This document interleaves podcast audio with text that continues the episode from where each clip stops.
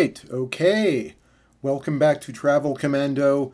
This episode is about visiting Washington, D.C. I recommend flying into Reagan Airport, also known as National Airport. It's just the easiest arrival, and getting to the metro is so easy it's almost comical.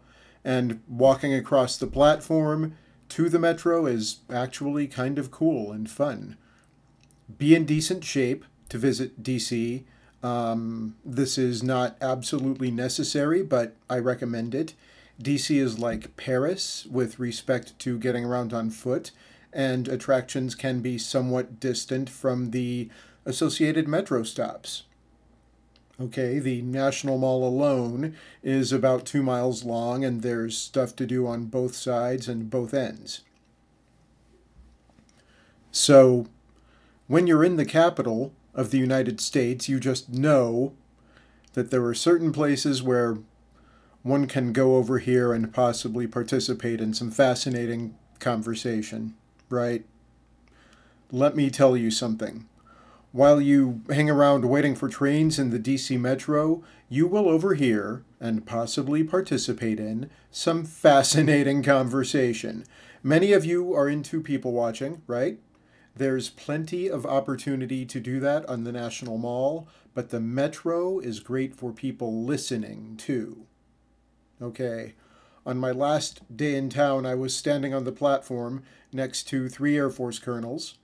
They were wearing military uniforms festooned with medals and insignia, and if I understood correctly the portion of conversation which I overheard, these guys were lawyers who worked at the Pentagon.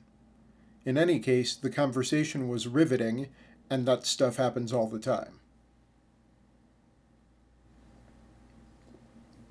DC has northeast winters and eastern seaboard summers I recommend visiting in the spring. So there's just too much to do in Washington, D.C. for me to get all of it into here, okay? I'm going to orient this podcast toward first time visitors and pretty much stick to the following most of the attractions on the National Mall two memorials and one museum off of the mall, Ford's Theater, getting around, and dining. All right. Please note, I am not covering the Holocaust Museum, the African American Heritage Museum, or the Native American museums. This is not out of ignorance or prejudice, all right? My attempts to visit these museums have not worked out. A couple of temporary closures and some other issues have affected my efforts, that's all. I have the responsibility here of covering some memorials and monuments to men who were slave owners. I find the practice deplorable, but would like to believe that these men would have risen above that practice, shamed themselves for their former ignorance, and encouraged others to ascend as well. With regard to sightseeing, we'll begin with the National Mall. Depending upon your situation and orientation, taking a three day trip to DC, never leaving the mall, and having a satisfactory time could be not only possible, but likely. The metro stop for the National Mall is the Smithsonian stop. This is also the stop for the Jefferson Memorial. Okay, the National Mall is a green space, open, enjoyable, and huge which contains the Smithsonian Museums and several monuments and memorials. The mall is just under two miles long. The U.S. Capitol is at the east end, the Lincoln Memorial is on the west end, and the Washington Monument is in the middle. All right. A beautiful, beautiful reflecting pool stretches between the Washington Monument and the Lincoln Memorial. The Capitol has its own very impressive reflecting pool. So we'll start with the United States Capitol. Yes, you can actually visit the United States Capitol. You will probably walk away with outstanding memories of the friezes within the Capitol Dome and with memories of the Whisper Dome and its associated story, whether you are able to catch the effect or not. And moving down the center of the mall from the Capitol, we encounter the Washington Monument, just under 555, 555 feet tall. This iconic obelisk is visible from everywhere on the National Mall and will likely be the first thing to really catch your eye. The monument is currently the tallest stone structure in the world.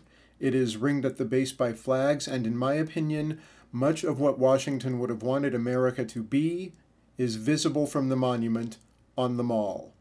Couples holding hands, groups of school children eating ice cream and learning about history, kickball leagues. Okay? You can go up into the monument if you wish to do so, but you should buy tickets before your visit. Visitation um, with regard to going up inside the monument is limited and controlled. Okay? But I promise, just the views from outside will stay in your mind. Next up is the National World War II Memorial. There are north and south towers or pavilions topped with triumphal arches. These represent the men who gave their lives in the Atlantic and Pacific, respectively. There are 56 pillars, joined together with a bronze rope, representing the unity of the United States and its territories during the war. The memorial features fountains and a pool, these are meant to be celebratory. Many bouquets of flowers may be lying within the memorial, left, of course, for the most emotional of reasons. As we move toward the Lincoln Memorial, we are walking along the reflecting pool. The pool between the Washington Monument and Lincoln Memorial is just amazing. It certainly seems larger than life and a bit unreal, like the memorial and the monument at its ends, but it's also breathing, babbling, and alive. Okay? Waterfowl alight on the lake and spin their dizzy lives there. There is much aquatic plant life, and of course, the mall is ringed by trees, so the pool doesn't seem foreign. The reflections can be mind blowing or barely there, depending on the weather. Okay, and we eventually reach the Lincoln Memorial. So, you've seen the Lincoln Memorial your whole life on TV if you grew up in the US, right? It's on multiple denominations of currency. You've seen it on TV and in movies and in school. None of that prepares you for the actual site. Believe me the site stands in such majesty that I think it would actually have embarrassed Lincoln, who would have tried to slip away and visit the Smithsonian. All right. Again, larger than life, feeling of suspended reality, imposition of awe. I almost have to describe the place more in feelings than in adjectives. It's big, okay? And if you're walking down the mall to it, it's going to get bigger for a long time. If climbing the steps is a bit much when you get to them, take your time and make stops. Check out the views and the reflecting pool. People watch. Meet people from everywhere. At some point on your way up, Giant Abe will come into your field of vision. Big Abe. Be ready. Abe is 19 feet tall seated, and he's seated in a giant chair. The memorial is fashioned after a Greek temple with Doric columns. Okay, this should give you an idea of the shape and size. The primary material is white marble with alabaster skylights. The Gettysburg Address and Second Inaugural Address are carved into the walls. Leaving the Lincoln Memorial and proceeding down the other side of the mall, we encounter the Korean War Memorial. This is a memorial to the lives of combatants from the United States lost in the Korean War. The principal portion of the memorial contains bronze statues of troops patrolling through the Korean wilderness.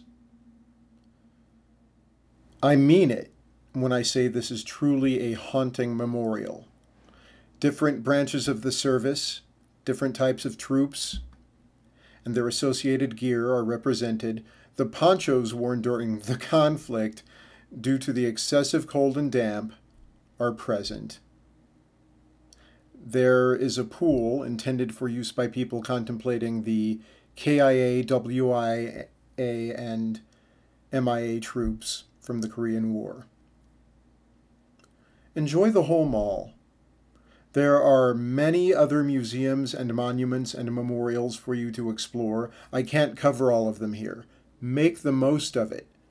By the way, I recommend carrying water and snacks. The mall is just beautiful. Depending upon the season, you may see many mallard ducklings about with their mothers, and I hope you have a wonderful time. So, now that we've covered most of the major monuments and memorials on the National Mall, let's begin our tour of some of the major Smithsonian museums. And so, now that we've covered most of the major monuments and memorials on the National Mall, let's begin our tour of some of the major Smithsonian museums and the National Archives. Then we'll go over a few sites off the mall. Put your back to the Capitol again at the Capitol end of the mall and start walking along the right side. The first Smithsonian Museum which you will encounter is the National Gallery of Art. There is an east building and a west building people I have visited multiple times and can assure you that this museum is an amazing place for an art lover or anyone who appreciates architecture to spend some time. Okay, you can spend all day looking at masterpieces worth tens of millions of dollars for free. The East Building is very much newer than the West and accordingly features modern art.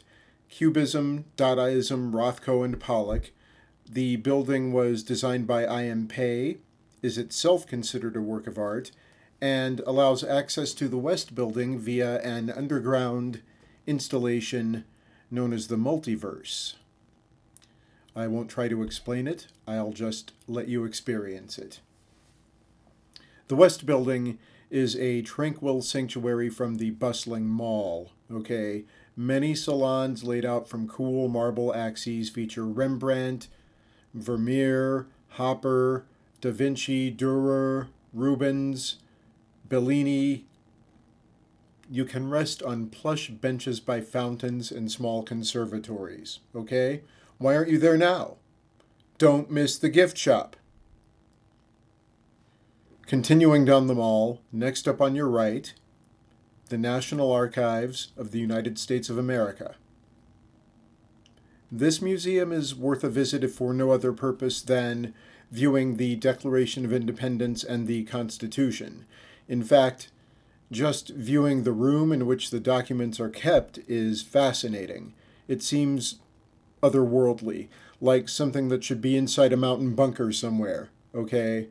It's like the Addams family meets Gotham meets Cold War era CIA. All right, do be prepared for a wait if you wish to view the documents. I have seen the line up to 30 minutes long, but have also waited much less time on other visits. And moving on. Continue down the mall until you reach the Natural History Museum. You'll see an impressive dome on the roof of this building. This museum is, of course, very well known for the elephant display in the lobby and for the blue whale suspended from the ceiling over the Ocean Life Hall. Absolutely see the Hall of Gems. The Hope Diamond is on display here. On the first floor, visitors will find the Rotunda with elephant, which is also visible from the second floor, the Hall of Mammals, the Ocean Life Hall, the Human Origins Hall, and the African Voices Hall. The gift shop on this floor is in the Mammals store. On the second floor, visitors will find the Hall of Gems and Minerals, the Geology Hall, a live insect zoo with butterfly pavilion, and exhibits involving dinosaurs, fossils, and mummies. The gift shop on this floor is Gems and Minerals, and it is outstanding. There are special exhibitions at the museum. Check in advance or surprise yourself. Now, I want to mention that Watching children enjoy this museum can be delightful, but being caught up in that scene can also be a little bit frustrating. Okay? I have some advice for you with regard to children and also large crowds at this museum. This seems contrary to reason. All right? But in order to avoid the largest crowds, you may wish to visit this museum on a weekend. And here's why field trips, my friend. Field trips. Now, cross the mall and head back toward the Capitol. When you're almost back there, you'll see the National Air and Space Museum on your right. Are you a space geek? Are you a rocketry geek? Did you or do you build and launch Estes model rockets? Did you grow up watching a TV show about exploring space? Then take one small step for man and enter this museum. For a lot of people, this museum might have the highest cool factor. What can you see and do inside? Again, I don't want to give away too much. So keep in mind that despite what you're about to hear, I'm not. Okay? Ready? Get ready. Spirit of St. Louis, which is the plane Charles Lindbergh flew on the first solo nonstop transatlantic flight. Glamorous Glennis, which is the plane in which Chuck Yeager broke the sound barrier. A lunar rover, a lunar landing simulator, an engine nozzle from a Saturn V, a walk-through Skylab mock-up, that's right. I just said that. Some of you just sat up, right? I am just old enough to remember Skylab's orbital deterioration and the ultimate breakup and crash of the space station, but not to remember its operative life. I cannot believe that I can simply fly to DC and walk through a copy of it. There are a few tragic displays, Uh, for example, you will see a CD, as in compact disc, that was on board the Space Shuttle Columbia when the shuttle broke up during reentry. One of the astronauts liked Springsteen. You will see what a CD looks like when it survives an explosion, falls through Earth's atmosphere, and to the ground. You will see all manner of missile, rocket, jet, prop plane, and drone. You will see mock ups of aces, astronauts, flyboys, and speed jockeys. Okay? There's a planetarium, and on the east terrace, there's an observatory where visitors can look at the sun and Venus through telescopes. All right? The museum can be cramped and crowded, but is so cool. And if you want to get away to another campus, you can visit the National Air and Space Museum at Udvar-Hazy Center, which is essentially a large airplane hangar with some um, very, very cool items inside, like um, SR 71 and uh, Space Shuttle Columbia. Um, so there is no metro access to Udvar-Hazy. You will have to make other arrangements. Keep that in mind. All right, let's take a look at three attractions off the mall. The Jefferson Memorial. Metro stop Smithsonian. I recommend allowing 20 minutes for the walk from the metro stop, and I'm a walker, okay? But the walk is enjoyable. You'll cross the Potomac. It's so pastoral for an otherwise urban setting. You can see the memorial from the near bank of the river, dome and columns in glowing white, right? Make the walk up the steps on arrival, and you will be greeted by a statue of Thomas Jefferson, of course. The statue is almost six meters tall, and this spot presents an excellent photo op. The path from the Smithsonian stop to the Potomac is actually a bit confusing and runs between sets of buildings. Map it.